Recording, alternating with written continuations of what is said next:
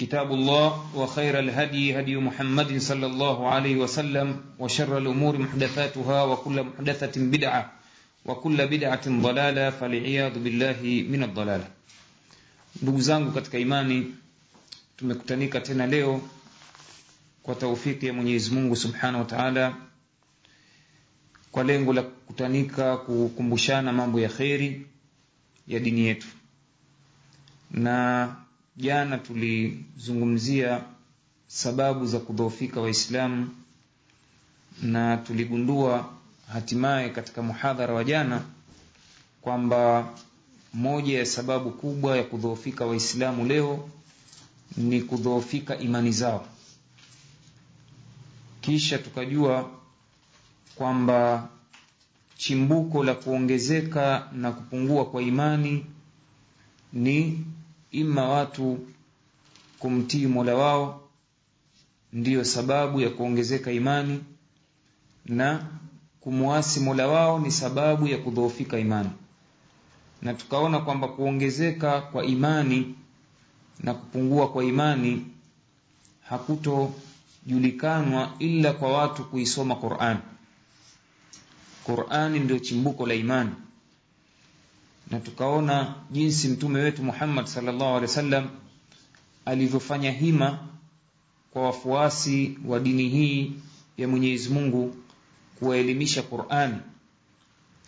Na Qur'ani yenyewe tukaiona kwamba imejielezea umuhimu wake kwa aya mbalimbali ambazo tumezitaja na jinsi masahaba walivyolelewa na mtume sallallahu alaihi wasallam kukipenda kitabu hiki kwa imani kwamba ni kitabu ambacho ni mwongozo wa maisha yao ya kila siku.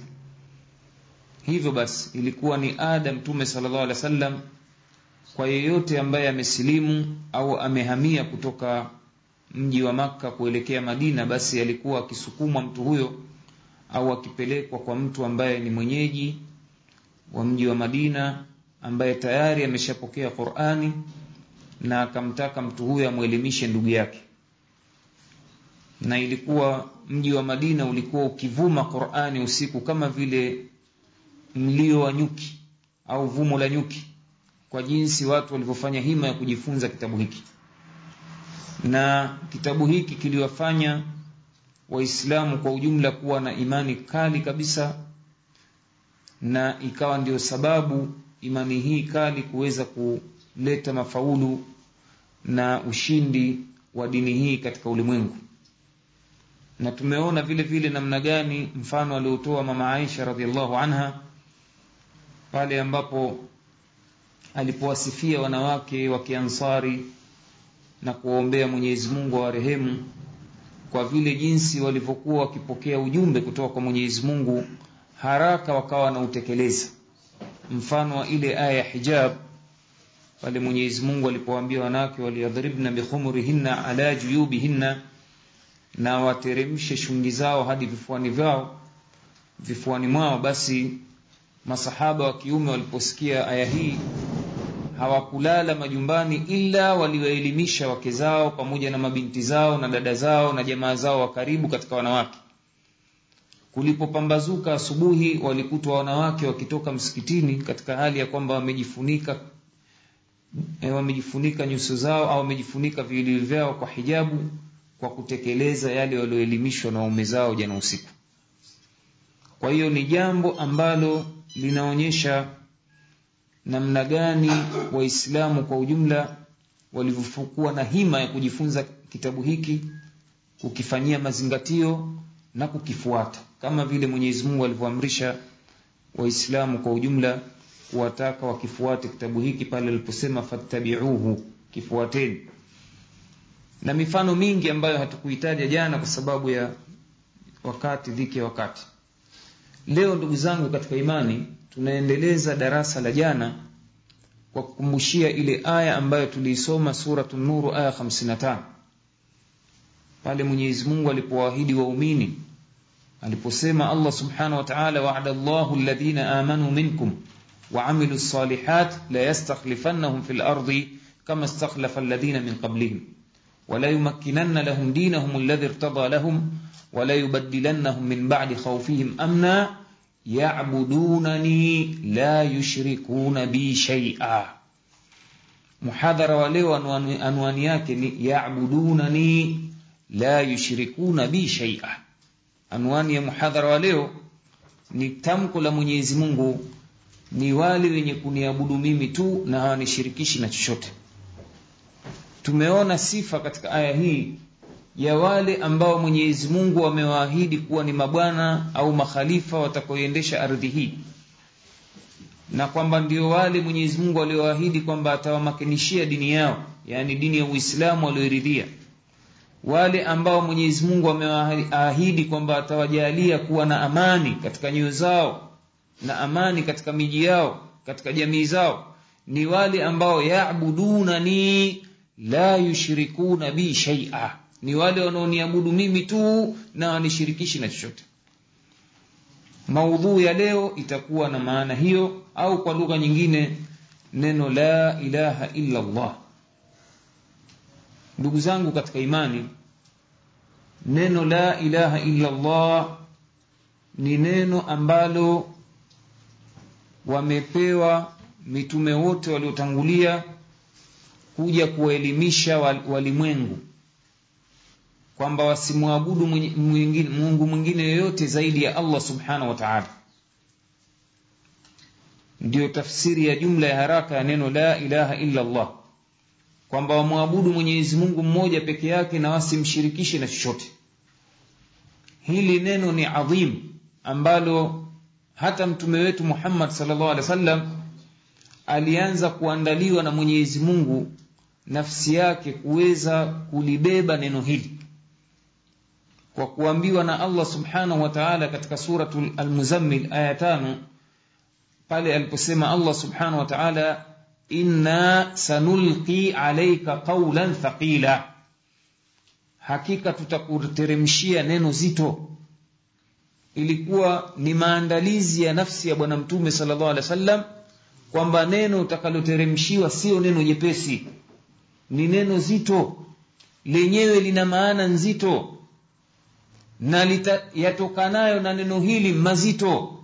Kwa maana nyingine kwamba pindipo utakapolieleza neno hili mbele ya watu wako jamaa zako basi yatakufika mazito. Kwa hiyo ni namna ya Mwenyezi Mungu kumwandaa mwanadamu ambaye ni mtume wetu Muhammad sallallahu wa wasallam kujiandaa kulibeba neno hili ambalo watateremshiwa neno la ilaha illa Allah ndugu zangu katika imani neno la ilaha illa Allah ndilo neno ambalo wamepewa mitume wote kuja kuwafundisha walimwengu.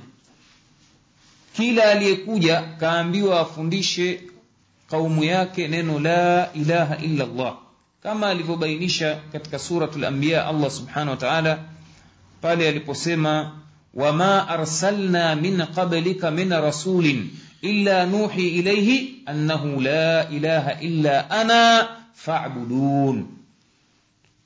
Anaambiwa mtume wetu Muhammad sallallahu alaihi wasallam hatukukutuma hatukutuma mtume yeyote kabla yako wewe isipokuwa tumemwelimisha tumemteremshia wahi kwamba aelimishe watu kwamba hapana mola apasaye kuabudiwa kwa haki illa mimi yani Allah. Hivyo basi niabuduni mimi tu ndio nakumbushia katika mwanzo wa muhadhara nimesema kwamba sifa ya watakaopewa ukhalifa ni wale Mwenyezi Mungu anasema ya'budunani la yushrikuna bi shaia, ndio sifa ya watakaotawala ardhi hii. Ina maana watu wenye kumshirikisha Mola hawawezi kutawala katika ardhi hii. Kama watakuja kutawala ni, ni utawala wa mpito. Lakini utawala wa hakika kabisa ambao ndani yake kutakuwa na saada katika dunia furaha ya kweli kwa walimwengu ni wale ambao wanamwabudu Mwenyezi Mungu mmoja peke yake na wamshirikishi na chochote. Ndugu zangu katika imani hili neno la ilaha illa llah tumekuwa mara nyingine kwa sababu ya kulizoea kulisikia sana likisemwa inakwenda yale mazoea mpaka watu kulipuuza. Kuona kwamba ni kitu chepesi nasema hivi kwa sababu adhana tunasikia mara tano neno la ilaha illallah kwa siku. Katika iqama sasa hivi tumefanya iqama tumesikia neno la ilaha illallah. Bahati mbaya manchi haya kikafiri halisikiki hili neno. Lakini kwa sisi tuliotoka nchi za Kiislamu za Waislamu ni neno twalisikia kila siku. Hapa si rahisi kwa sababu makafiri hawataki lidhihiriki wanajua maana yake. Ikidhihiri hii itakuwa tena ni kishindo sababu ni qaulan thaqila ni neno zito. Kwa hiyo kila anayetaka kulidhihirisha mbwa unaudhi watu. Watu wamelala saa hizi haifai. Naona makafiri hawalipendi kwa sababu nzito. Tutakuja kuona namna gani makafiri wa zama za mtume sallallahu alaihi wasallam walivyolikataa baada ya kulielewa maana yake. Ni neno ambalo tunalitumia katika nyiradi zetu katika swala hivyo tumelizoea. Katika jumla ya nyiradi ambazo mtume wetu Muhammad sallallahu alaihi wasallam ametufundisha baada ya swala mfano ya magharibi na sala ya subuhi ni la ilaha illa Allah wahdahu la sharika lah. Lahu almulku wa lahu yuhyi wa yumitu ala kulli shay'in qadir. La ilaha illa Allah. Ni neno hilo tuambua tuliseme mara kumi kila baada ya swala ya magharibi na swala ya asubuhi katika jumla ya nyiradi alizofundisha mtume baada ya swala ni neno ambalo vile vile ndiyo wimbo wa wanaokwenda hija. Nasema wimbo kwa maana mpate kuelewa ni maneno anayataradadi mahujaji wakati wakienda kuhiji. Labbaik allahumma labbaik. Labbaik la sharika laka labbaik. Innal hamda wannicmata laka walmulku la sharika laka labbaik. Ni neno kwa maana nyingine la ilaha illa allah tumekuitikia ewe mola mahujaji wanasema labbaik allahumma labbaik. Tumekuitikia labbaik la sharika laka labbaik. Hakika tumekuitikia wewe usiyekuwa na mshirika tumekuitikia. Ni maana ya la ilaha illallah. Ni neno ndugu zangu katika imani ambalo limezoeleka mno kiasi ambacho watu wakileo wamelipuuza. Ndio maana tumeona kwamba iko haja ya kulizungumza kwa uzito wake neno hili ili kujadidisha imani endapo tunalitamka tuelewe uzito wake. Kwa sababu nasema hivi leo walimwengu waislamu wamelitamka lakini muktadha ya la ilaha illallah haipo katika, katika matendo. Tafsiri ya la ilaha illallah haipo kwenye matendo. Kwa hiyo imekuwa maneno yanatamkwa tu kama vile waimbaji kina Alfa Blondo nasikia wameimba neno la ilaha illallah na watu wacheza lakini mijikafiri nasema imekuwa ni kitu cha mchezo. Kulitamka kule kwetu kuna watu wa tarika Qadiria Shadhilia wanaliimba wana, wana hili neno. Wanafanya dhikri ya la ilaha illa la ilaha illa kuanzia usiku. Lakini inafika swala ya alfajiri hawaswali wanaendelea na dhikri hii inaonyesha namna gani watu wasivyoelewa maana ya la ilaha illallah imekuwa ni nyimbo. Ni jepesi kulitamka lakini maana ya hili neno ndio imekuwa ni nzito mno. Ndio maana nasema nakariri kwamba Mwenyezi Mungu kamwambia mtume wake inna sanulki alaika qaulan thaqila. Hakika tutakuteremshia wewe neno ambalo ni zito. Mwenyezi Mungu Subhanahu wa Ta'ala katika suratu Nahli aya 36 anazidi kuthibitisha juu ya ujumbe huu kwamba amewapa mitume wote kwa ajili ya kuelimisha walimwengu. Kwa maana nyingine ndio somo la mwanzo walilopewa mitume wote kuja kuwaelimisha walimwengu ni kuwaelimisha kwamba hapana apasaye kuabudiwa kwa haki illa Allah. Mwenyezi Mungu anasema walaqad ba'athna fi kulli ummatin rasula an i'budu llaha wajtanibu at-taghut tumetuma hakika katika kila umati mjumbe ili awaelimishe watu wamwabudu Mwenyezi Mungu mmoja na wajiepushe na taghuti. Ni nini maana ya taghuti? Wanachuoni wanasema kullu ma ubida min ghairi llahi subhanahu wataala wahuwa radhin, kila anayeabudiwa badala ya Allah na yeye mwenyewe akaridhia, ni taghuti. Kwa hiyo kazi za mitume ni kuwaambia watu mwabuduni Allah mmoja, msimwabudu msi taghuti. Kila mtu mwingine au kiumbe chochote kinachoabudiwa kikawa kimeridhia au hakikuridhia basi nikuwa ni taghuti kama ikiwa katika wale ambao wanaishi katika viumbe ambavyo Mwenyezi Mungu hakuviupa vipa uhai. Kuna watu wanaabudu miti mawe nini. Hii vinaingia katika kismu ya vinavyoabudiwa visivyokuwa Allah subhanahu wa ta'ala. Ni kazi ya mitume wote. Angalia na mtume wetu Muhammad sallallahu alaihi wasallam naye pia katika kutuma wajumbe wake sehemu mbalimbali maambassadas, kwenda kufikisha ujumbe wa Uislamu tunaona namna gani alivyokuwa akisisitiza kuwaambia wale wajumbe kwamba neno la kwanza la kufundisha liwe ni la ilaha illallah. Angalia hadithi iliyopokewa na Imam Bukhari ameipokea sahaba mtukufu Abdullah bni Abbas radiallahu anhu. Anasema lama ba'atha an-nabiy Muadhan ila al-Yaman. Wakati mtume alipomtuma Muadh bni Jabal sahaba mtukufu huyu alipomtuma Yemen nchi ya Yemen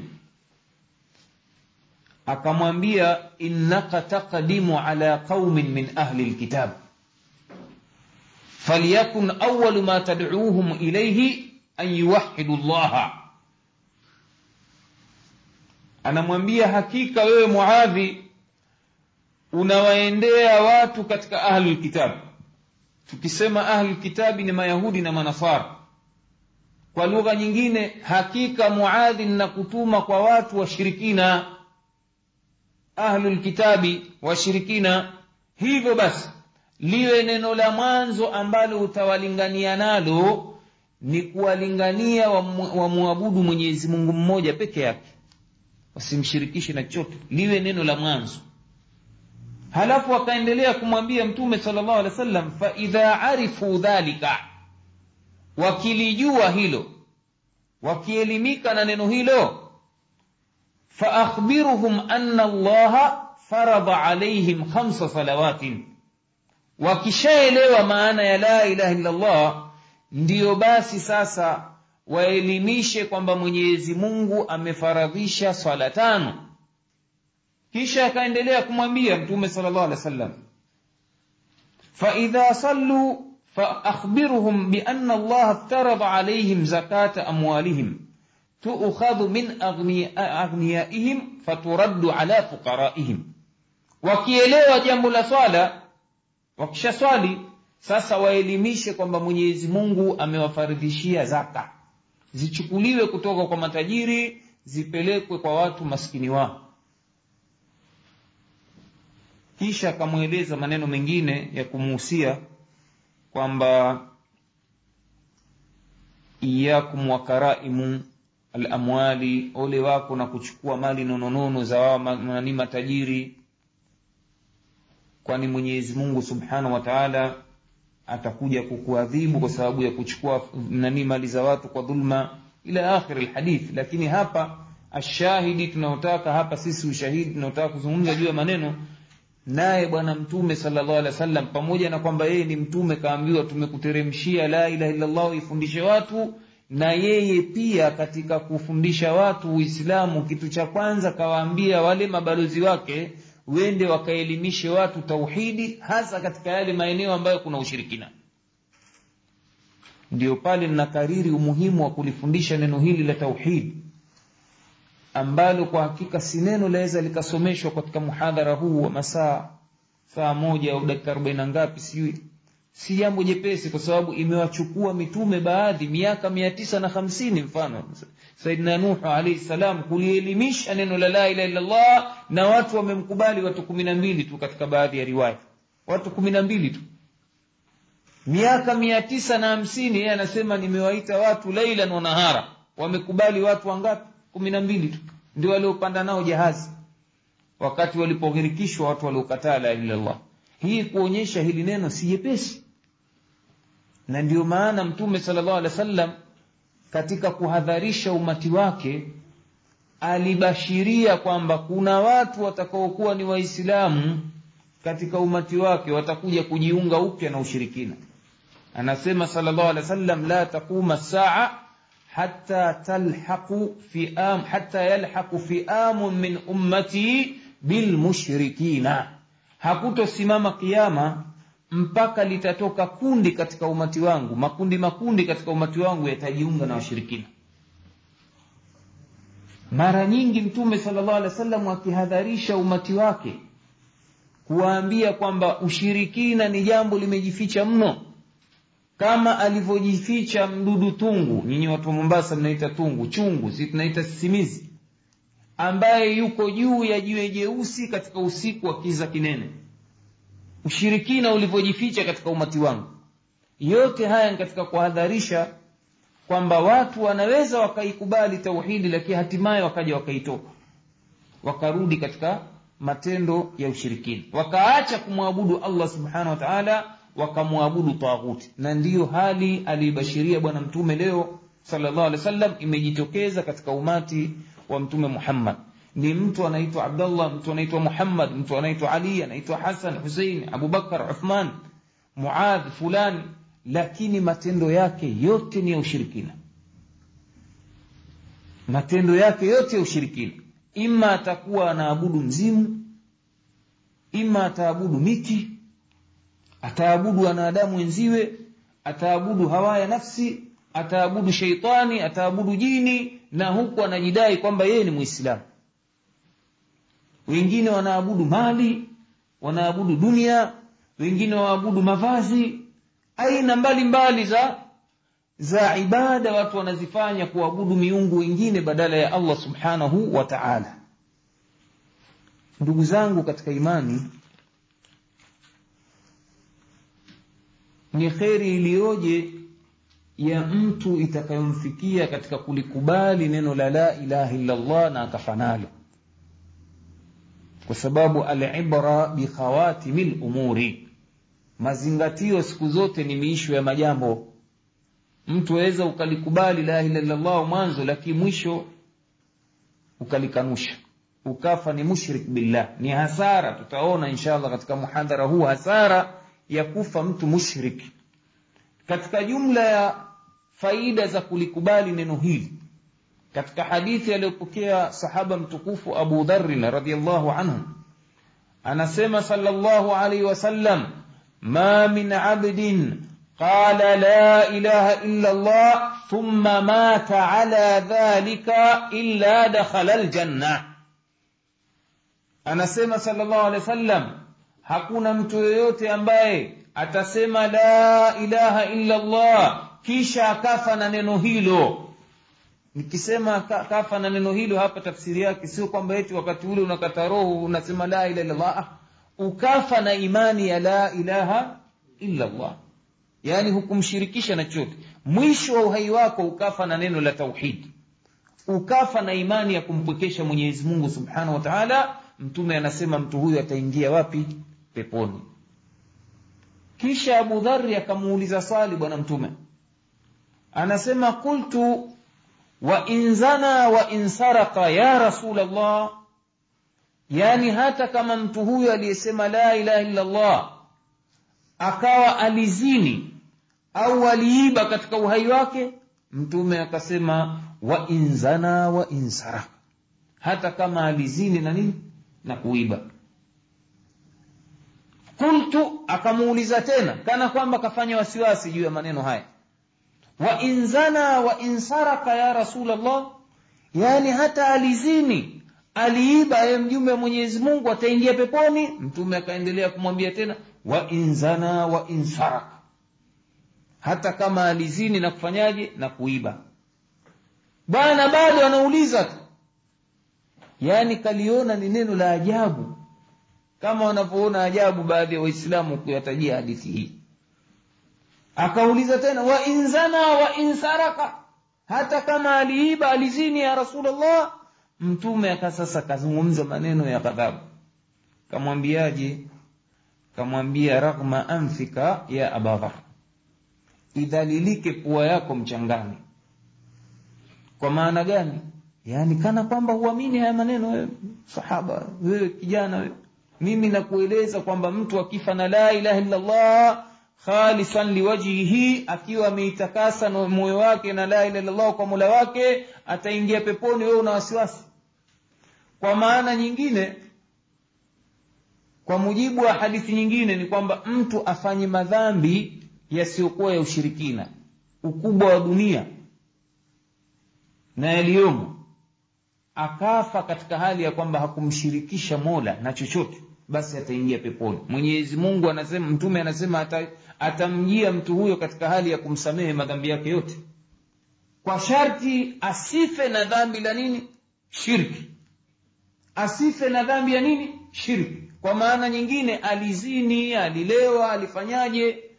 Moja ya fadhila kubwa ya la ilaha illallah mtu akifanayo ni kwamba atasamehewa madhambi yote yaliyopita na haya jamani si maneno ya mwanachuoni wala maneno yangu ni maneno mwenyezi mungu anayasema mwenyewe katika suratu nisa aya 48 anasema allah subhanahu wa taala inna allaha la yaghfiru an yushraka bihi wayaghfiru ma duna dhalika liman yasha.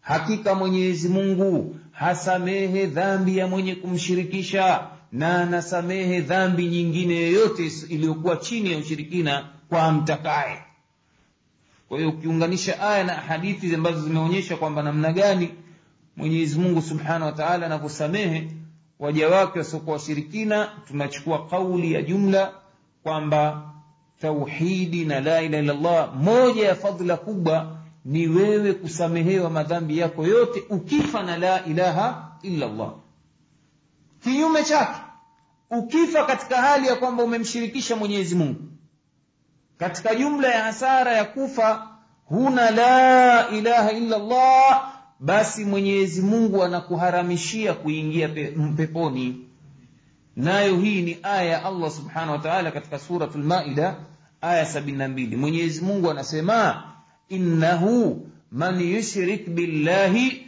faqad harama llahu alaihi ljannata wamawahu nnaru wama lildhalimina min ansar hakika kabisa mwenyezi mungu anasema mwenye kumshirikisha mwenyezi mungu basi ameharamishiwa kuingia peponi na makazi yake yatakuwa ni motoni.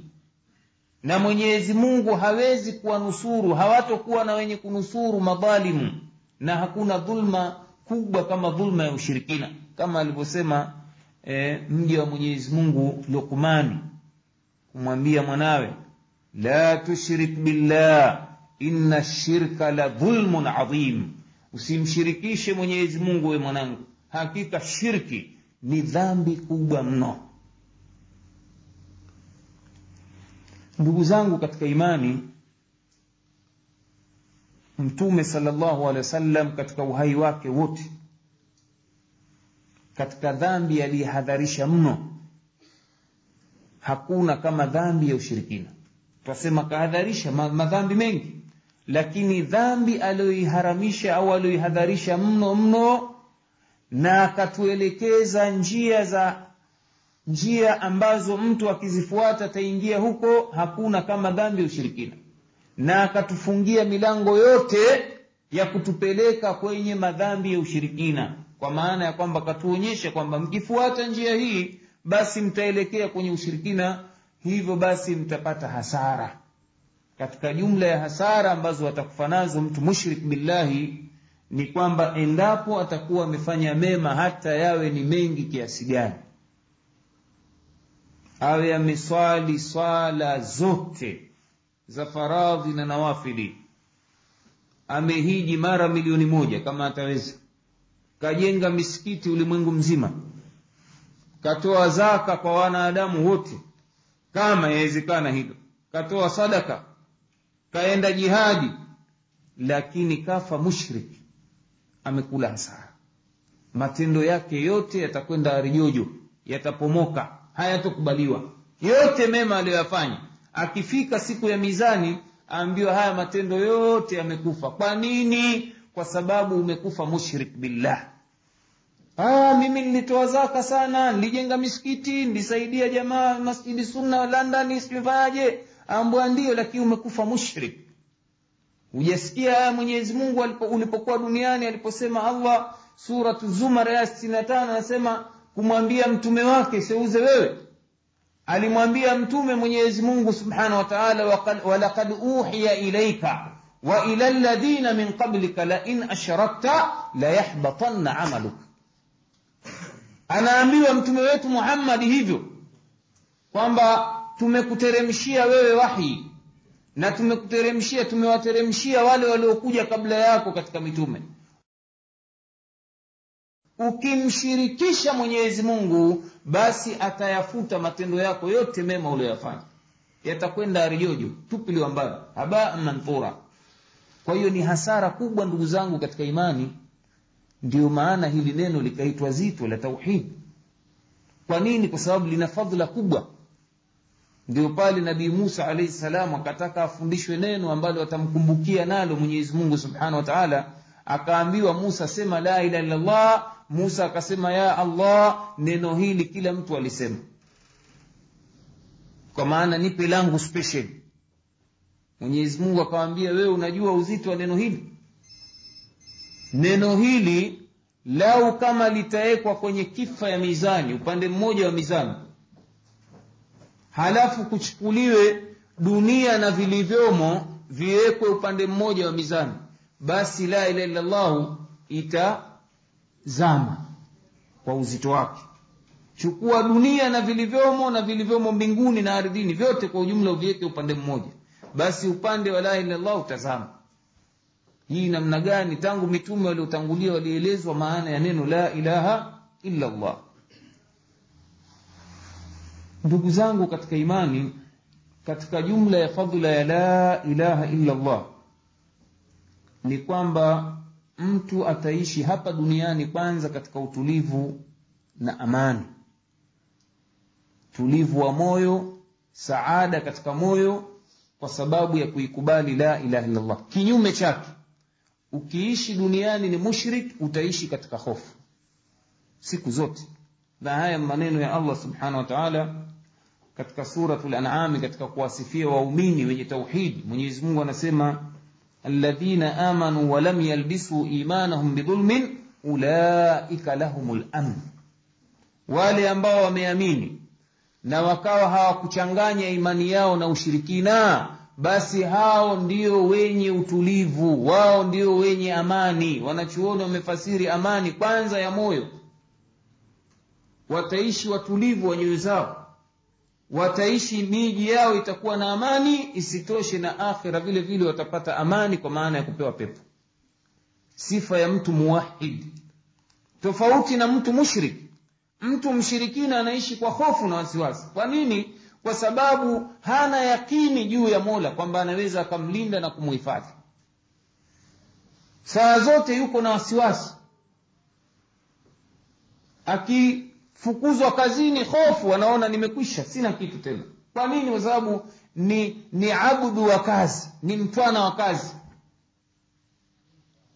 Kwa hiyo akifukuzwa kazi anaona ah kuna wengine hapa wameingia hofu kwamba wakirudi makwao majumbani waafrika huko watakufa. Hii shirki jamani. Wako watu wanajenga imani namna hii nimesikia.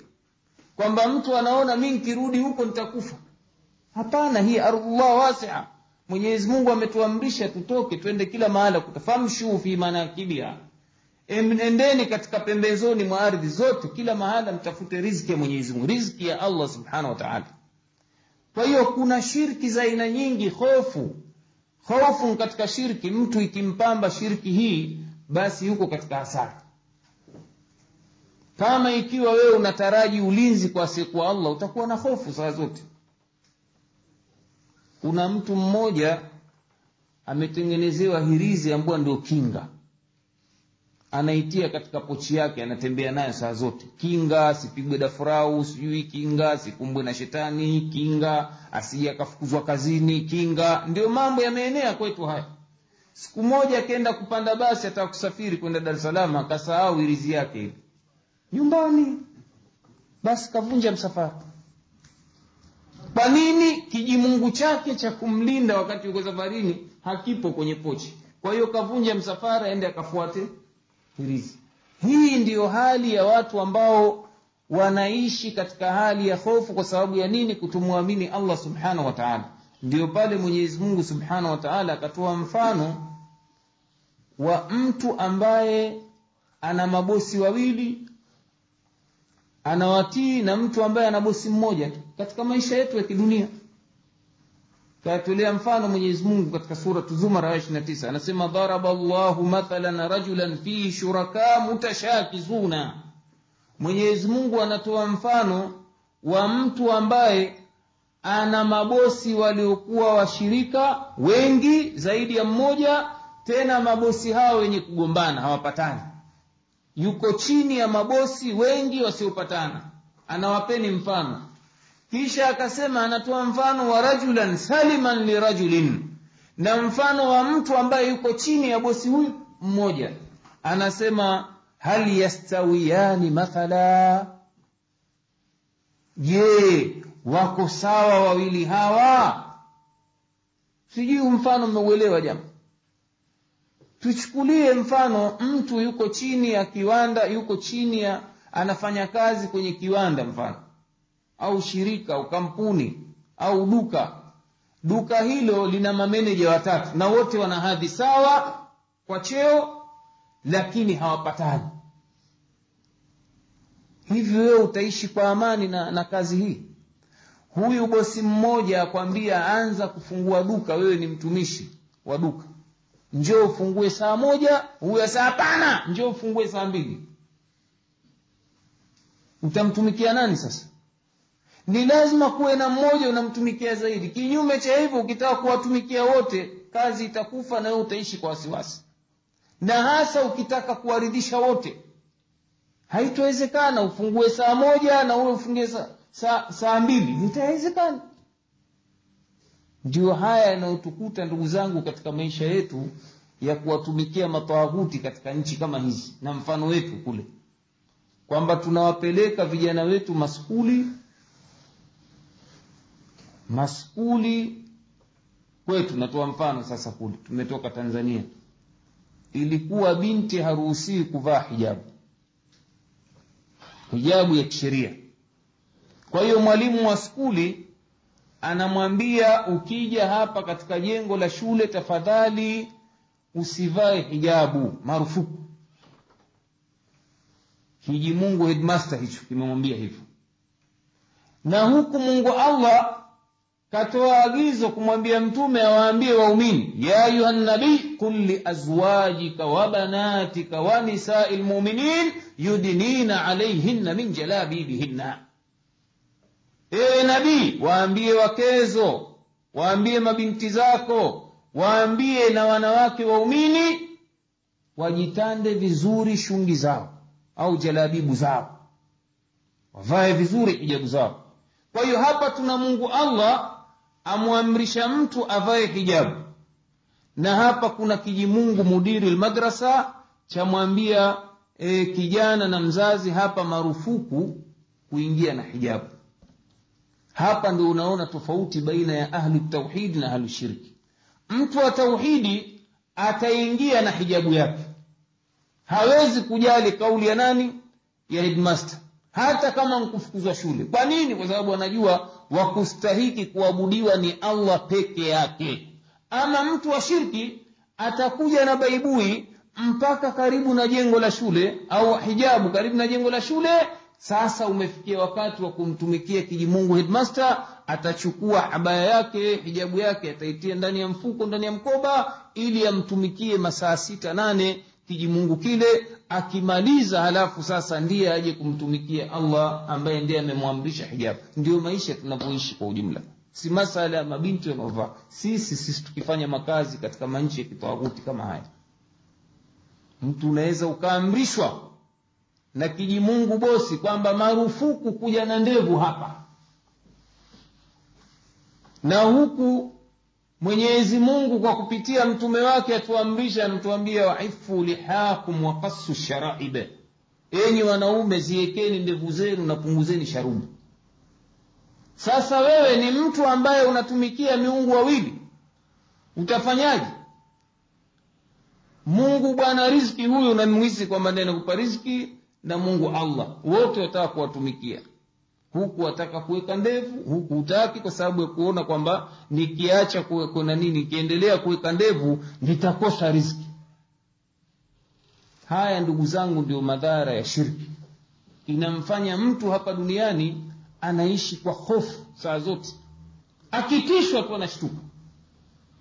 Tabia ya washirikina akipita mahala penye kiza hasa manchi yetu yenye mapori akisikia kuti la mnazi akimbia ajua andamwa na nani sijui shetani. Kwa nini? Hana kinga za kisheria za kumtaka mola awe ndiye mlinzi wake. Lakini mtu wa tauhidi mwepesi akifanya wasiwasi basi. Hana neno. Audhu bikalimati llahi tamati min shari ma khalaq. La yadhuruhu sheia hadhurii na chochote. Anajenga imani hiyo. Kwamba mungu ndiye muhifadhi. Akipatwa dhara basi mungu ndo ameandika lakini hawezi kufikia daraja ya kuogopa kuona kwamba uhai wangu utakatika na sina mtu wa kunani hii ndio pale tunapoona jamani tofauti ya manchi ya kiislamu ya makafiri. Kule kule kwetu ukiangalia mfano kenya kifungua magazeti maafa yanawafika wa kenya katika manchi yasiokuwa ya kiislamu. Kila siku ukifungua sahifa inayozungumzia kesi mahakamani utasikia kuna mtu kajinyonga tukala sumu tukafanyaje? Kwa nini? Eti kenda kachumbia mchumba kanyimwa. Aona maisha yana faida gani tena? Haamini mwenyezi mungu haamini siku ya mwisho anaona basi hasara bora nijue kabisa. Au kapatwa na msiba kidogo jambo anaona do mi siwezi. Kuna bwana mmoja alifanya kazi railways wakati wa east african railways kule tanzania mimi niliwahi kufanya kazi katika shirika hilo nikaelezwa na wazee asema bwana mmoja alikuwa ni mtu wa kenya. Kafanya kazi hili shirika lilipovunjika akapewa pesa zake zote na mapensheni yake arudi kwao. Kufika njiani huko reli ilikuwa ikiingia tanzania kenya. Kufika njiani wanaume wakamwibia. Basi baada ya kuibiwa eti kahisi yule bwana kwamba kishapata hasara kee kafanya kazi alipokuwa tanzania miaka ishirini sijui na ngapi. Sasa kuna faida gani ya uhai? Mi nitarudi kenya mlofa namna hii? Basi kajitupa kangojea gari moshi limefika sehemu yenye mlima. Kajitupa kajiua. Watu ambao hamwamini allah subhanahu wataala tofauti na mumin. Mumini wa kweli ni yule ambaye akipatwa na na kheri anamshukuru mola akipatwa na shari vile vile anamshukuru anasubiri na kumshukuru mwenyezi mungu. Anajua yote haya ni kutokana na nani? Na allah subhanahu wa taala. Kwa hiyo moja ya hasara ndugu zangu kubwa ni mtu kuikataa tauhidi na akafa katika ushirikina. Haya yote yatamfika haya na huko akhira anangojewa na adhabu yenye kuumiza. Ndugu zangu katika imani kwa nini makureishi wamelikataa neno la ilaha illallah? Ni waarabu neno la ilaha illallah wanajua maana yake lakini wamelikataa. Jepesi kulitamka la ilaha illallah lakini wamelikataa. Kwa nini? Kwa sababu wamefahamu mtume salllah alehi wa sallam kwa kusema la ilaha illallah ni kwamba anatukanushia miungu yetu yote tuliokuwa tukiiabudu na anataka tumwabudu mungu wake mmoja tu anaitwa allah. Na hili kwa wao likawa ni jambo mustahili waliliona ni zito. Kwa nini? Mazoea. Walikuwa na miungu wengi. Na wengine walikataa kwa sababu neno la ilaha illallah lilikuwa linavunja maslaha yao. Matumbo yao yanaanza kukatika. Kwa sababu ukishasema la ilaha illallah uamini hakuna anayejua ghaibu isipokuwa allah ndio maana mojawapo ya la ilallah hakuna anayejua ilmu lghaibu isipokuwa allah. Sasa kuna watu ambao walikuwa ni sada na washirikina kazi yao kuwapigia wenzao mfano ramli. Mtu akitaka kufanya biashara nani shamu au wapi anakwenda anatoa dau lete ngamia wawili watatu. Nitakufanyia ramli nitaangalia biashara yako itakuwa nzuri au mbaya.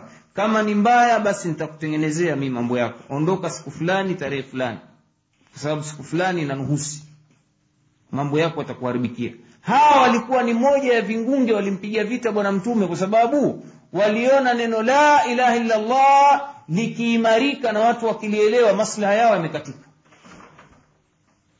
Wengine walikuwa ni sada na kwenye masanamu wakingojea sadaka na pesa na mali watu wakichinja wakichukua manyama na mapesa wakiyachukua wakiwa wao ni walinzi wa yale majisanamu sasa mtume maana ya la ilaha illallah ilikuwa ni kukataliwa masanamu yote yabaki mungu mmoja anaitwa allah.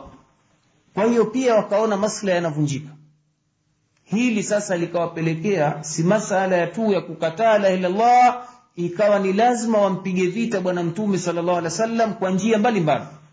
Njia ya kwanza kufanya propaganda dhidi yake kwamba yeye ni mchawi majinuni kichaa ili watu wasimsikilize ndio pale mwenyezi mungu katika suratu swadi anaelezea sifa za habari za watu hawa jinsi walivyokuwa wakimwangalia bwana mtume na la ilaha illallah anasema allah subhanahu wa taala waajibuu an jaahum mundhirun minhum وقال الكافرون هذا ساحر كذاب walishangazwa mno kwa kujiwa na mwonyaji miongoni mwao yaani mtume muhammad walishangaa mno kwa kujiwa na muhammad wakasema waliokataa makafiri hakika huyu ni mchawi mrongo. Wawaambia watu wanaeneza maneno huyu mchawi neno mchawi si la kupendeza. Mtu akiitwa mchawi watu wanamkataa. Kwa hiyo katika mbinu na propaganda walizitumia kumwambia muhammad salllah alih wasallam kwamba ni mrongo mchawi ili asikubaliki. Pamoja na kwamba wao walikuwa wakimwita kabla ya kutamka la ilaha illallah mtume wakimwita al-sadiqu al-amin alikuwa ni mkweli mwaminifu lakini wakawa waeneze urongo ili watu wamkatae ndio kama vile mnavyoona hivi leo wale vijana walijitokeza katika kuihami dini ya mwenyezi mungu wanaitwa materorist ili nini? Dunia iwakatae. Kwamba waonekane katika sura mbaya kabisa.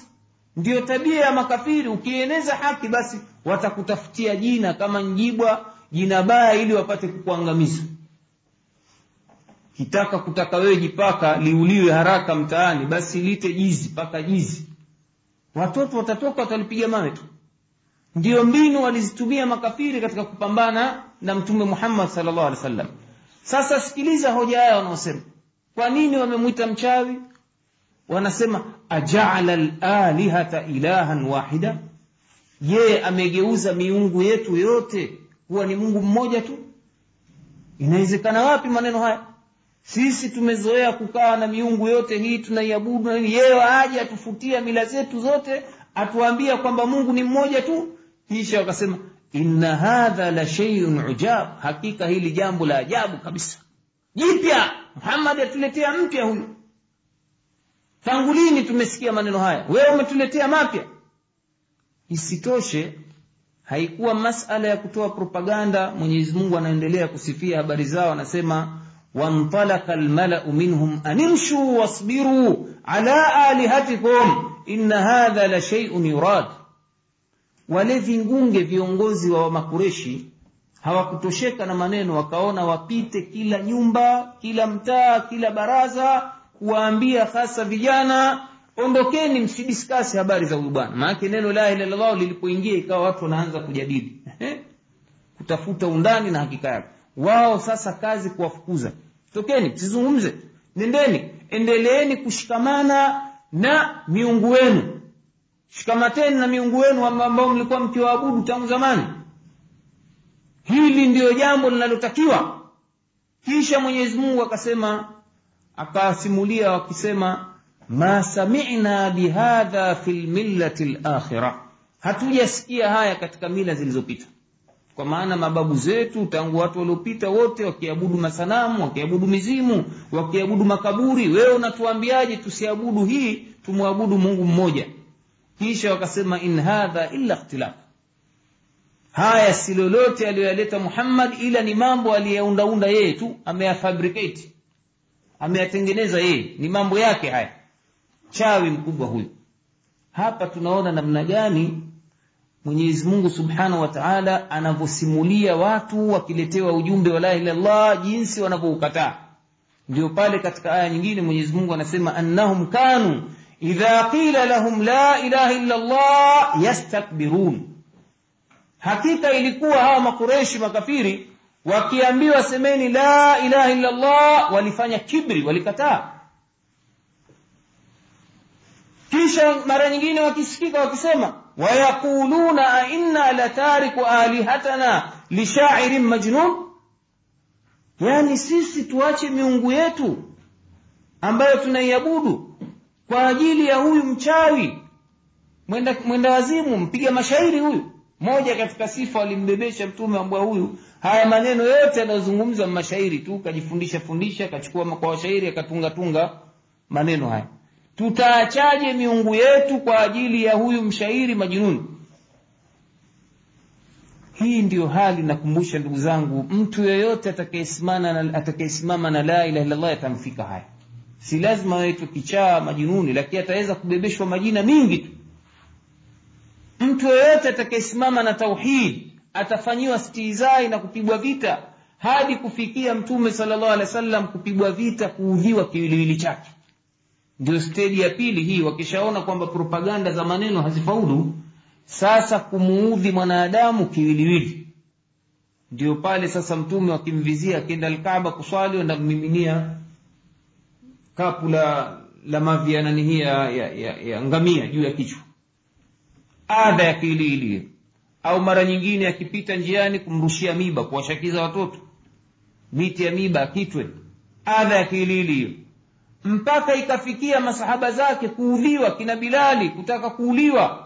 Kisa wametamka la ilaha illa allah kuwekewa mawe na kuadhibiwa na mabakora wengine kupigwa. Mpaka dhiki ikamfikia bwana mtume sallallahu alaihi wasallam waone ahame na kuwaamrisha masahaba wahame kwenda zao wapi? Habasha. Ili labda wasipate zile adha lakini wapi waliandamwa huko huko. Mtume kufika huko taifu akidhania atapokewa kwa wema akuta wanawake na watoto na shehena za mawe kushambuliwa mtume salllah alaihi pigwa mawe mpaka madamu yanamtoka kwa nini? La ilaha illa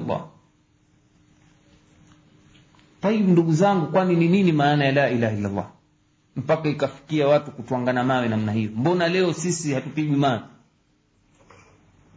Mbona hatupigwi mawe?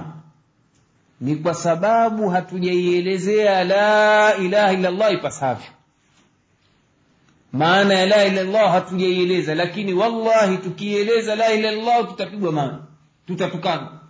Nini maana ya la ilallah neno la ndugu zangu ni kiswahili hapana. Ilaha hili ndio muhimu kulijua. Walikuwa wakiamini nini maana ya ilaha kwa waarabu? Neno la kiarabu ilaha. Ilaha kiarabu katika kamusi za kiarabu ni kila chenye kuitakidiwa kwamba kinastahiki kuabudiwa ai kutumikiwa kwa kunyenyekewa kudhalilikiwa kusiko na kifano kuogopwa kutiiwa kutarajiwa kuombwa kutegemewa kusujudiwa kutakiwa msaada kuheshimiwa mno na kwamba kinajua yaliyoshikamana mtu akijenga kwa kitu chochote katika viumbe juu ya mambo haya basi hicho kiumbe kinageuka kuwa ni ilah.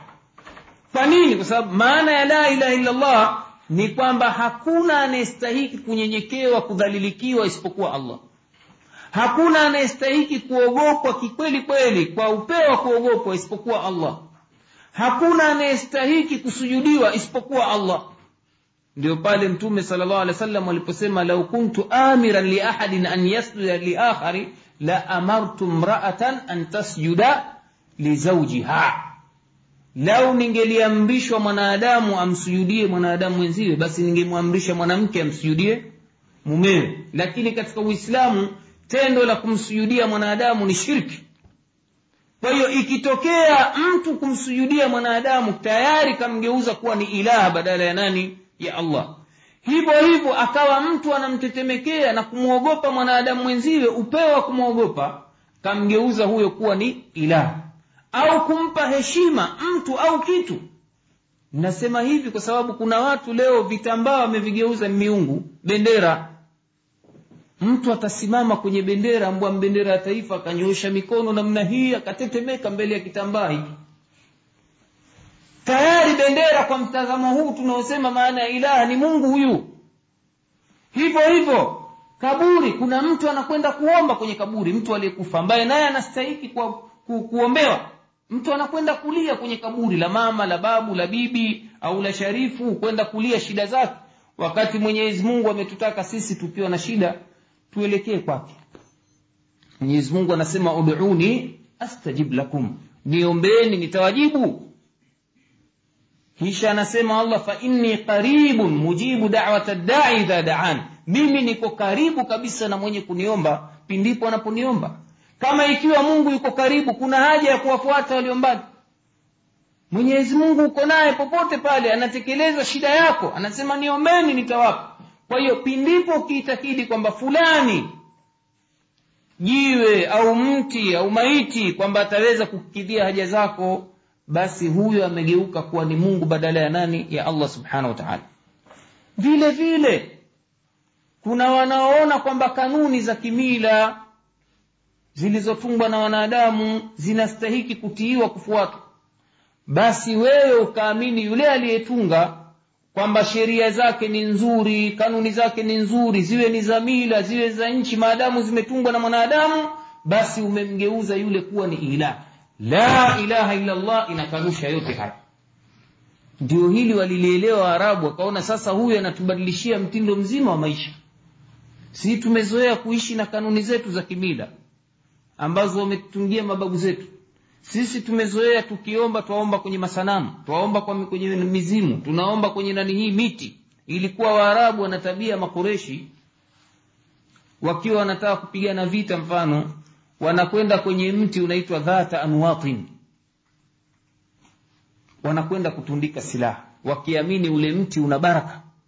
Ukiweka silaha pale basi kwa muda ukizitundika zikitoka hapo zitakuwa na chaji kwelikweli kama vile tunavyochaji nanii masimu yetu haya mara unakuta full charge. Basi unaweza ukatumia ile simu masaa mangapi? Ndio wao wanaona silaha ukiitundika kwenye mti basi inapata chaji badala ya kuwa watu kumi itaua ishirini. Itikadi ya jimti na haya jamani ndugu zangu msije mkasema mambo yalipita. Leo mimi nimeyashuhudia kwa macho yangu miji yetu hii ya pwani ikiwemo na ya kenya na yakini yapo hayo. Mpaka leo watu wanazika mapande ya miti vipande vya miti kwa itakidi kwamba ni mafingo ya mji. Mafingo ya mji yani ni kinga anakuja mganga pale wanasema anazuza ana renew kila mwaka. Mnachanga nyinyi pesa alafu anachinja mnyama kwenye lile jijiti. Wakiitakidi jijiti hili linawakinga na balaa. Kwa hiyo kwa lugha nyingine sema dafa albalaa hii. Jimti lile. Na wewe ukithubutu kwenda kuling'oa kiama kitakusimamia. Wanaamini kabisa jimti lile ndilo linalowakinga. Ndio yale waliokuwa wakiyafanya makureshi ndio yale waliokuwa wakiyafanya watu wa zama za nuhu wakishirikisha mwenyezi mungu na viumbe waliokufa. Zama za nuhu. Walikuwa wakiamini kwamba watu wema wakifa wanastahiki kuabudiwa kuombwa kudhalilikiwa kunyenyekewa. Na yote yamerudi tena haya. Pwani yetu tunasema huku bara sijui kama yapo vipi katika miji ya bara ya afrika mashariki lakini pwani humu kuna watu wanakwenda kulia kwenye makaburi wanaita ya masharifu. Kuna watu wanakwenda kulia katika makaburi ya mababu zao babu tu. Mtu anaweza akaumwa na mwanawe anaumwa mchanga akashikwa na malaria kali maskini watu walivyokuwa hawana elimu. Anasema hii ni degedege. Huenda babu kaudhiwa. Kweli babu hatujachinja kwenye kaburi lake leo mwaka wa pili. Do basi wanakwenda kuchinja pale kutaka radhi za babu yule. Na kutoa kilio kabisa mayo mama maya au bibi bibi bibie twaomba utuachie mwache huyu mwenetu hivi basi wanaamini kabisa huyo mtoto baada ya hapo atapata afueni. Haya matendo ndugu zangu yapo mpaka leo yameanza kudhihiri. Kama yalikuwa hayapo huko siku za nyuma kama alivyotabiri bwana mtume sala llahu alih wa sallam la taquma saa hata yalhaqu fiamu hata talhaqu fiamun min ummati bilmushrikin hakutosimama kiama mpaka wajiunge makundi ya watu katika umati wangu na washirikini. Na yamedhihiri haya kuonyesha namna gani ukweli wa maneno ya bwana mtume sallallahu alaihi wasallam ndugu zangu tunaona qurani inatuletea visa vya mitume waliopita si masala ya kusoma kama vile visa vya elfu lelaulela paukwa pakawa. Ah, kupatikane mazingatio kwa kila anayetaka kulingania neno la la ilaha illallah. Angalieni mfano wa kisa cha nabii ibrahim. Mwenyezi mungu anasimulia katika suratu lambiya anawaambia watu wake ibrahimu alaihi salam afatabuduna min duni llahi ma la yanfaukum sheian wala yadhurukum je mnamwabudu vipi asiyekuwa mwenyezi mungu yule ambaye hawawezi kuwadhuru wala kuwanufaisha? Wanaabudu mawe masanamu. Vipi mnaabudu vitu namna hii nyi watu wenye akili?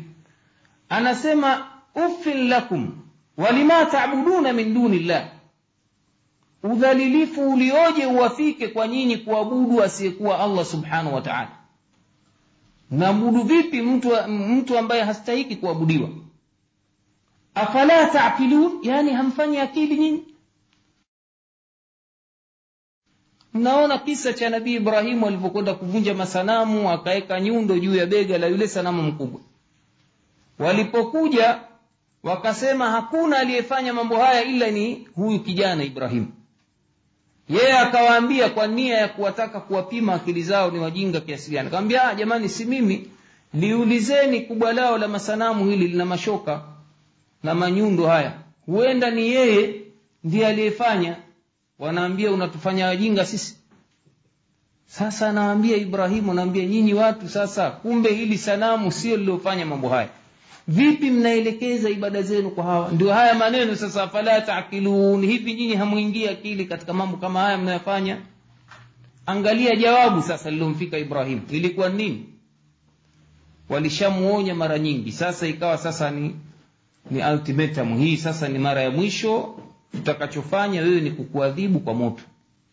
Qalu hariquhu wansuru alihatakum. Mchomeni yeye na moto na mnusuru miungu yenu nusuruni miungu yenu in kuntum failina kama nyie ni watendaji wachapakazi basi muungu zenu. Angalia kweli wakafanya juhudi ya kukusanya kuni za mji wakawasha moto wakenda wakamtosa ibrahimu katikati ya moto. Lakini sasa moto jama umeumbwa na nani? Moto ni mwenyezi mungu subhanahu wa taala ndio aliyoumba ndiyo pale intansurullaha yansurukum inavyothibiti kwa waja wote wenye kunusuru mwelekeo wa mwenyezi mungu na tauhidi yake. Mwenyezi mungu aliuamrisha moto na kuuambia kulna ya naru kuni bardan wa salaman ala ibrahim. Ewe moto kuwa baridi na salama kwa ibrahim. Si baridi tu iwe ni salama kwa ibrahim. Kweli juhudi walizofanya za kumchoma na kutaka kumwangamiza hatimaye mpaka kuni zinakwisha wanamkuta ibrahimu kakaa kaka bukheri wa afya. Ndio tabia ya mwenyezi mungu aliyoiweka sunna yake katika kuwanusuru waja wake wema wenye kufanya tauhidi na kuinusuru dini ya allah subhanahu wa taala. Pale mwenyezi mungu akiamua wewe upate dhara utapata. Lakini haivi vitisho vya kukuunguza vya kukuangamiza kufanyaje iwe eti ni sababu ya wewe kuingia katika madhara maadamu mwenyezi mungu subhanahu wa atakukinga atakukinga. Na haiwi ni sababu ya vitisho vya wanadamu na walimwengu kuwa wewe uache kufanya maneno ya haki au kuyatekeleza. Angalia vitimbi alivyofanyiwa ibrahimu mungu kamnusuru. Vitimbi alivyofanyiwa bwana mtume. Mwenyezi mungu kamnusuru. Kila walivyomfanyia vitimbi mwenyezi mungu kamnusuru mpaka kamwondoa duniani mtume wetu muhammad salllah alih wa kwenye kitanda kwa maradhi. Wameshindwa kumsibu kwa adha zaidi ya kadari ya mwenyezi mungu aliomwandikia mtume wetu muhammad wa sallam kufa katika hali ya kwamba ni mgonjwa. Kwa hiyo hili ndugu zangu katika imani swala la tauhidi ni jambo la msingi mno. Mtu kama hujajielimisha tauhidi hujue hujafanya uislamu. Ndio maana wanachuoni wetu mfano shekh muhammad abdul wahab katika kuifasiri suratu lasr anasema tunajifunza mambo manne muhimu ambayo ni wajibu kwetu sisi kuyajua katika kufasiri walasri ina linsana lafi khusri illa alladhina amanu waamilu lsalihat watawasau bilhaqi watawasau bisabri anasema mambo manne tunajifunza katika sura hii jambo la kwanza mwanadamu anawajibika kumjua mola wake maarifatullah na kuijua kumjua mtume wake na kuijua dini yake. Kwani mwenyezi mungu anaapa na wakati wal asri inna linsana lafi khusri hakika wanadamu wote wako katika hasara wote. Isipokuwa hawa waliovuliwa tu ndio hawako katika hasara. Ni wapi? Illa ladhina amanu isipokuwa wale walioamini. Wale walioamini ni wale waliomjua mola wao na wakatekeleza tauhidi. Tena kwa kujielimisha. Kwa sababu huwezi kuijua tauhidi bila kujielimisha. Endapo mtume muhammad salllah alehi wa sallam aambiwa ajielimishe la ilaha illallah itakuwa sisi wafuasi wake. Mwenyezi mungu anamwambia ni amri falam annahu la ilaha illa llah wastaghfir lidhambika anasema jua jielimishe maana ya la ilaha illa llah kisha ndiyo mtake maghfira mula wako. Kwa hiyo hii ndiyo elimu ya kwanza wanachuoni wanasema mwanadamu hawezi kuishi duniani akapata radhi za mula wake kama hakujifunza tauhidi. Na tukisema tauhidi ndugu zangu ni tauhidi ya ibada kwamba ni yeye peke yake ndiye anastahiki kuabudiwa. Si tauhidi ya kumjua mungu yupo hayupo. Kwa sababu hii nayo hata firauni naye alijua kwamba mungu yupo.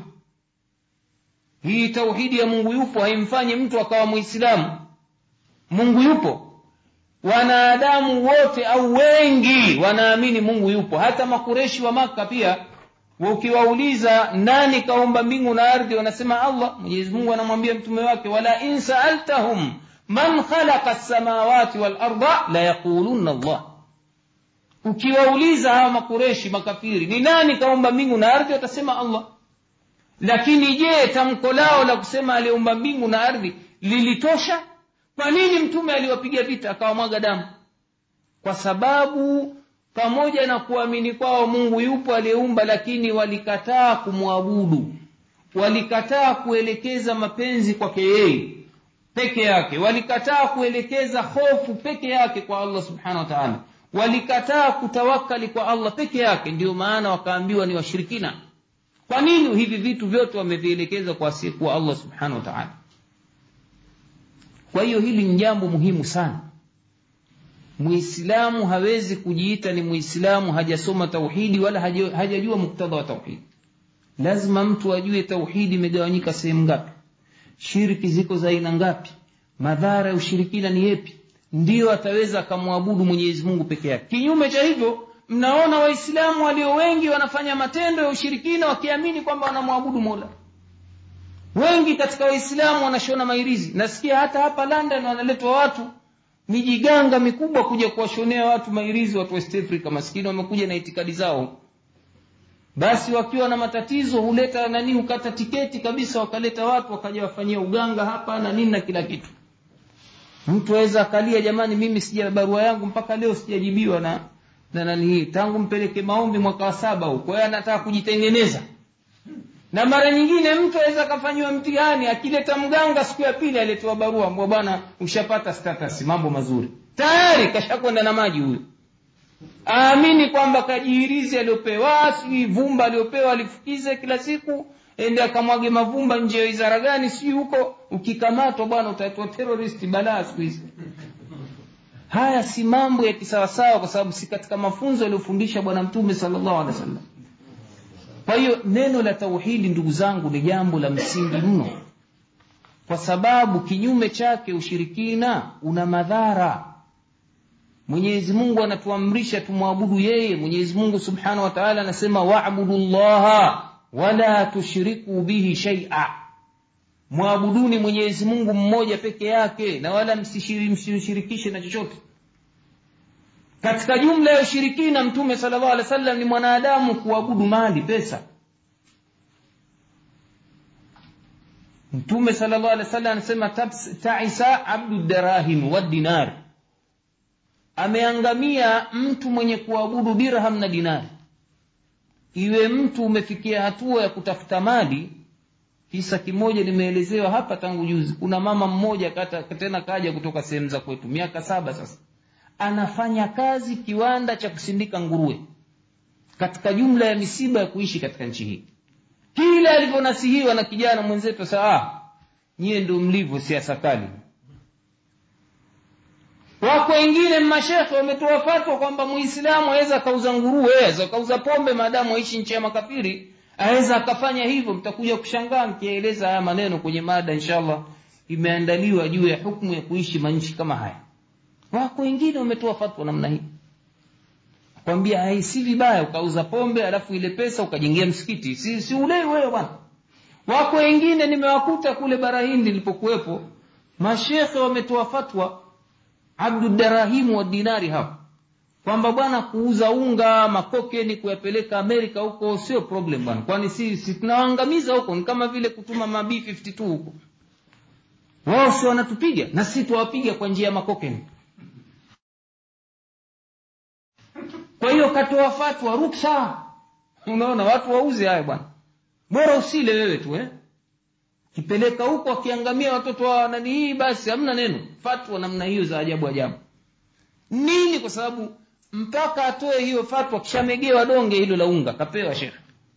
Na huu ndio udhaifu mkubwa tuliokuwa nao mashekhe leo.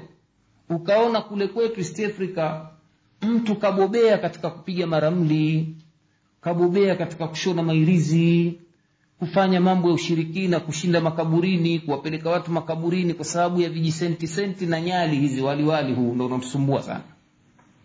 Tumegeuka sasa ni maubadi wa pesa. Mtu akataa kuieleza haki kwa sababu ya chakula. Na hasa ilivyokuwa mitindo ya elimu tuliokuwa nayo East Africa kule haimfanyi mtu akachuma chumo la halali. Kwa hiyo mbio kukimbilia kupiga maramli kushona mairizi kufanyaje hawajui kwamba ni katika mambo ambayo mtume sallallahu alaihi wasallam ameyakemea. Katika jumla yaliyoyakemea masala ya kufanya mairizi na kuyaita kwamba ni ushirikina. Mtume amekataza amewakuta watu mmoja kavaa hirizi kafunga kwenye nanii lake.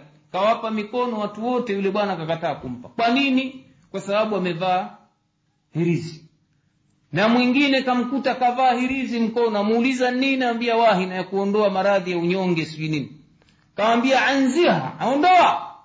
Fainaha lau mutta wahiya alaika ma aflahta abada. Itoe kwa sababu ukifa nayo hujashinda milele. Umekufa katika hasara. Kwa nini? Kwa sababu shirki haimpelekei mtu kuionja hata harufu ya pepo. Kwa hiyo hili jamani ni neno zuri la muhimu sana. Na bahati mbaya utakuta watu waislamu wametoka kwenye manchi yao huko wamekuja kuhamisha na matendo ya ushirikina tumepita msikiti mmoja hapo umeandikwa ya allah ya rasulllah haya maneno ameyakanusha bwana mtume. Mtume amekataza kuitakidiwa ibada ya uungu kama walivyofanya mayahudi na manasara manasara kumfanyia isa bni maryam. Anasema la tuturuni kama atrati nasara bni maryam. Msinipe sifa kubwa na nyingi zisizokuwa hazinistahiki kama walivyompa sifa wakristo isa bni maryam. Wakristo leo akijikungwaa kidogo tu yesu! Na waislamu sivyo hivyo akijikungwaa mtume! Mtume asimame! Ndo watu wa kwetu kule wabajuni wasema akusimama haukusimama mponje utasimama njume naelewa hiki kisa ambao walikwenda baharini ikawa jahazi likazama.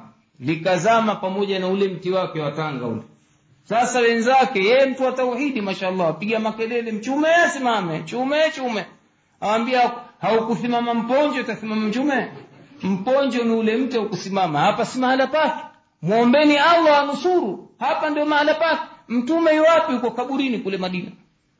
Leo ndio hali tunaishi nayo waislamu. Wanaitakidi kwamba akipatwa na shida nimekuta kitabu na hizi ni itikadi za kishia kuna kitabu anaandika mashia ukiwa na shida basi wewe taja jina la walii yoyote. Ukiwa na shida yoyote basi wewe taja ya ali ya husein ya fatima. Basi shida zako zitakuondokea. Ha hii dini ya bwana muhammadi hii. Dini ya mtume mwenyezi mungu atuambia katika kitabu chake walillahi lasmau lhusna fad'uhu biha mwenyezi mungu ana majina mazuri ombeni kwa kupitia majina yake. Hivi mwenyezi mungu ana shida ya majina hata kwenda kukimbilia kwenye majina ya watu ambao mawalii na masharifu na nani? Imefikia hivi.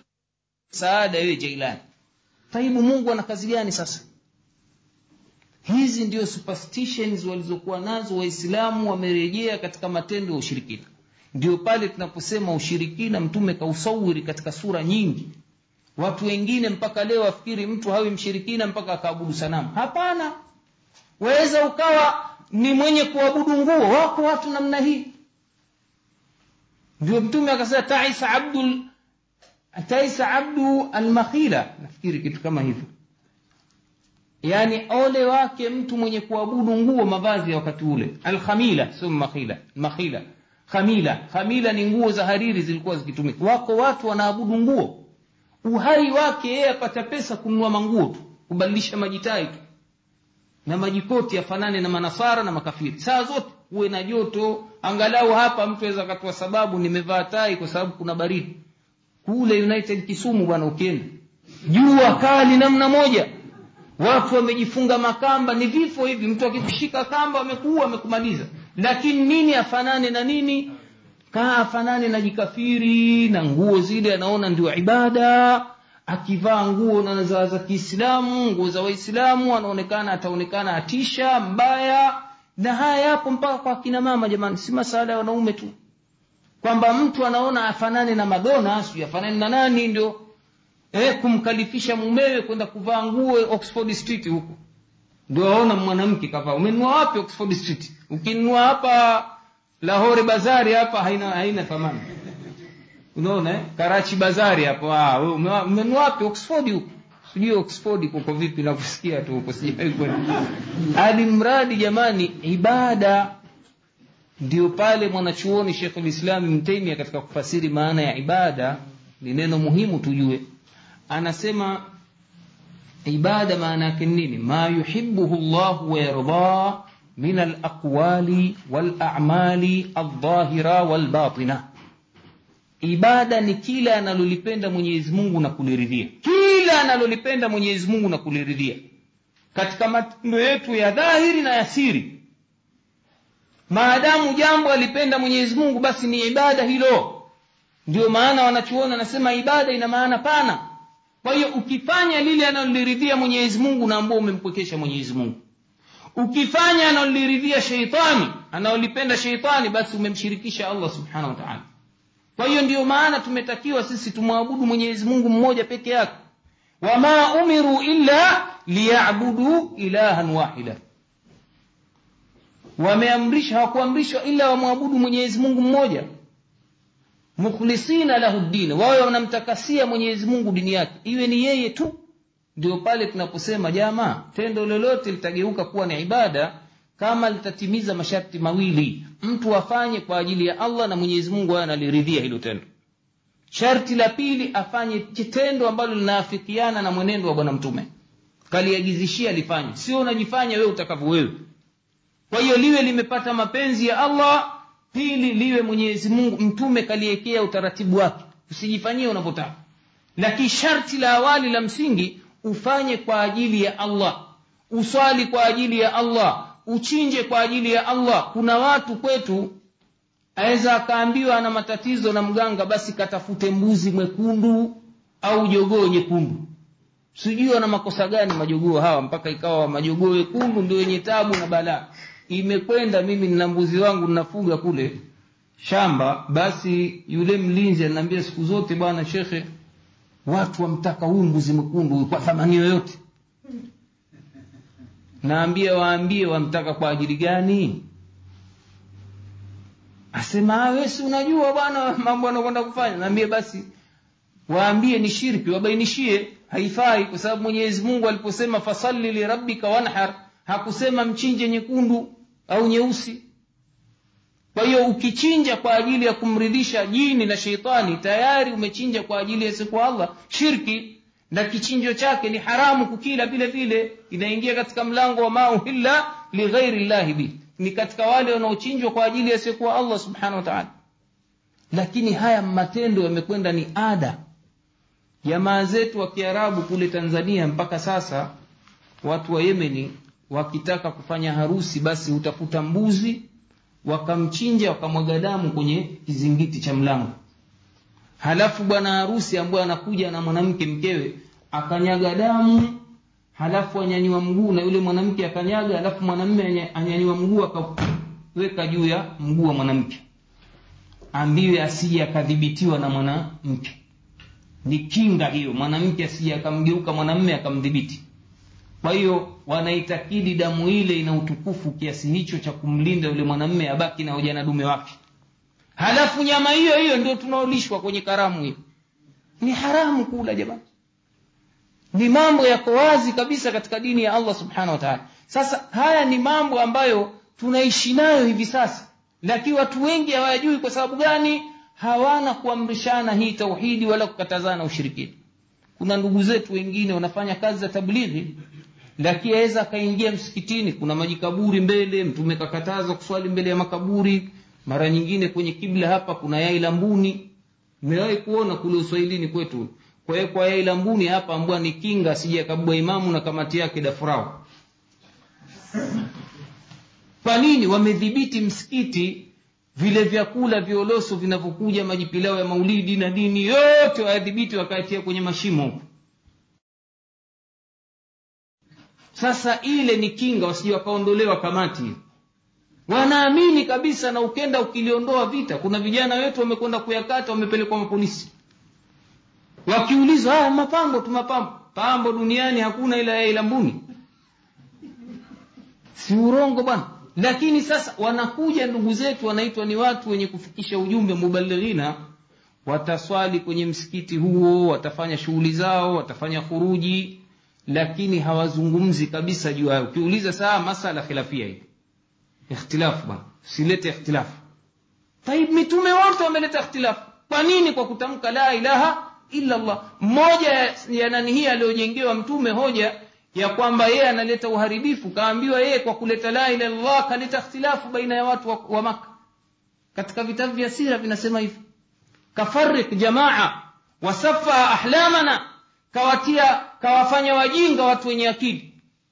Katenganisha ndugu. Wamesema hivyo sasa dawa gani hiyo ya kwenda ya kutaka watu waridhishe miaka yote? Hakuna. Tumeona ibrahimu nuhu na wengineo katika manabii musa. Ni vita baina ya haki na nini? Na batili. Kwa hiyo ndugu zangu katika imani nafikiri muda tumechukua mwingi katika mada hii ambayo mtume kaielezea karibu miaka kumi na tatu aliokuwa maka.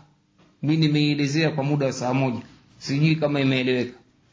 Lakini inshallah tunaweza tukapata fursa ya kuiendeleza tena pamoja na kwamba napenda kuwabashiria kwamba mihadhara imeandaliwa mingi kiasi cha uwezo na katika jumla ya mihadhara hiyo ni hukmu ya kuhama katika miji ya makafiri na masharti ya kuhamia. Ni kwa ajili ya faida ya kielimu ili tuweze kujua tuko hapa na malengo tunayotakiwa tuwe nayo ni yepi tukiwa tuko nje ya malengo hayo basi mmoja afadhali arudi haraka. Kinyume cha hivyo hapa hatukuja kwa ajili ya kukusanya pesa. Hii fikra hii iondoke kabisa. Tutakuja kuiweka wazi katika mada takaokuja kuzungumza. Vile vile katika mada ambayo tutazungumza haki za wanawake mbele ya wanaume na haki za wanaume mbele ya wanawake. Kwa sababu hapa kuna kuvunjiwa haki za waislamu kwa sababu ya masheria ya kitawuti yaliyoko hapa. Kwa hiyo mtu ajue awe anaishi ala basira kwa wale wenye familia. Tutakuja kuyaona haya inshallah kwa kina na mada nyingine ambayo tutazungumza kwa ndugu zetu wengine ambao kwa ujumla kwamba kuna mlolongo wa mihadhara mbalimbali yenye faida na baadhi wenzenu ndugu yenu ndugu zenu wameshawahi kupata kanda zetu ambazo tumezungumza mada mbalimbali. Kwa watakaopenda wanaweza kufanya juhudi ya kurekodi. Baadhi kwa hakika ni mambo ambayo najaribu kuyakariri na kuongeza yale ambayo tunahisi yana faida. Lakini si mambo ya kuwa eti yasikaririwe. Neno la ilaha illallah linatakiwa likaririwe kama linavyokaririwa kwenye adhana kila siku. Ndio maana utakuta muislamu hawezi kuwa muislamu kama hajatamka hili kwa siku. Hivi kweli muislamu ataamka asubuhi mpaka kulala asilitamki huyu si muislamu. Kwa sababu hili la ilaha illallah kwanza wataka utaki utalitamka kwenye swali kwenye tashahudi wanachuoni wetu wamelisema ni wajibu. Hasa imamu shafi asema ni wajibu kuleta tashahudi katika tahiyatu. Kwa hiyo kama hukuleta ina maana swala yako imevunjika kwa sababu katika nguzo za swala wanasema. Swala imevunjika. Kwa hiyo muislamu wa kweli ni yule analitamka hili neno na huku kulitamka ni mtume anataka tulikariri lijae katika vifua tulifanyie kazi. Ndio pale mnaona jinsi wema waliotangulia na mitume waliotangulia walivyokuwa wanaomba mula wao mwenyezi mungu awakinge na balaa la ushirikina. Kama vile nabii ibrahimu anamwambia mola wake wajunubuni wa baniya an nabuda lasnam niepushe mimi na watoto wangu tusije tukaabudu masanamu. Yaani tusifanye matendo ya ushirikina. Halafu vile vile lukman alivyokuwa anamwambia nanii mwanawe ya bunaya la tushrik billah inna shirka la dhulmin adhim. Haya maneno yatakiwa yakaririwe kwa watoto wetu. Hasa sisi tunaoishi katika miji ya kikafiri hii kumtumikia taghuti saa sita na masaa yaliyobakia tunataka tumtumikie allah. Mtoto huku ana anaimbishwa manyimbo ya kitaghuti abebeshwa fikra za kitaghuti huku nyumbani tunataka tumbebeshe la ilallah yataka juhudi pevu juhudi jabari katika nini? Kuifanya la illallah ndo itulie katika moyo. Kinyume cha hivyo nyiwe mnaishi hapa mnaona hali halisi. Vijana wengi wamekwenda na maji. Wametoka wengine na dini zao wamekuja hapa wamebaki na majina tu. Waislamu. Akhlaki zao zote ni nje ya la ilaha illa wake kwa ume kinyume chake wengine mwenyezi mungu kawabariki. Wametoka matawuti huko walikotoka huko afrika nchi zenye waislamu wamekuja hapa mungu kawatia nuru ya la ilaha illa allah basi ndio tushukuru mola siku zote alhamdulillahi alladhi hadana lihadha wama kunna linahtadi laula an hadana allah tumshukuru mwenyezi mungu kuwa mungu atubariki kuja kusikiliza maneno ya kheri kama haya ni dalili za kheri jamani kwa sababu mtume anasema man yuridi llahu bihi khaira yufaqihu fi ddin mwenyezi mungu akimtakia mtu kheri basi anamwelimisha dini barakallahu li wa lakum وجزاكم الله خيرا.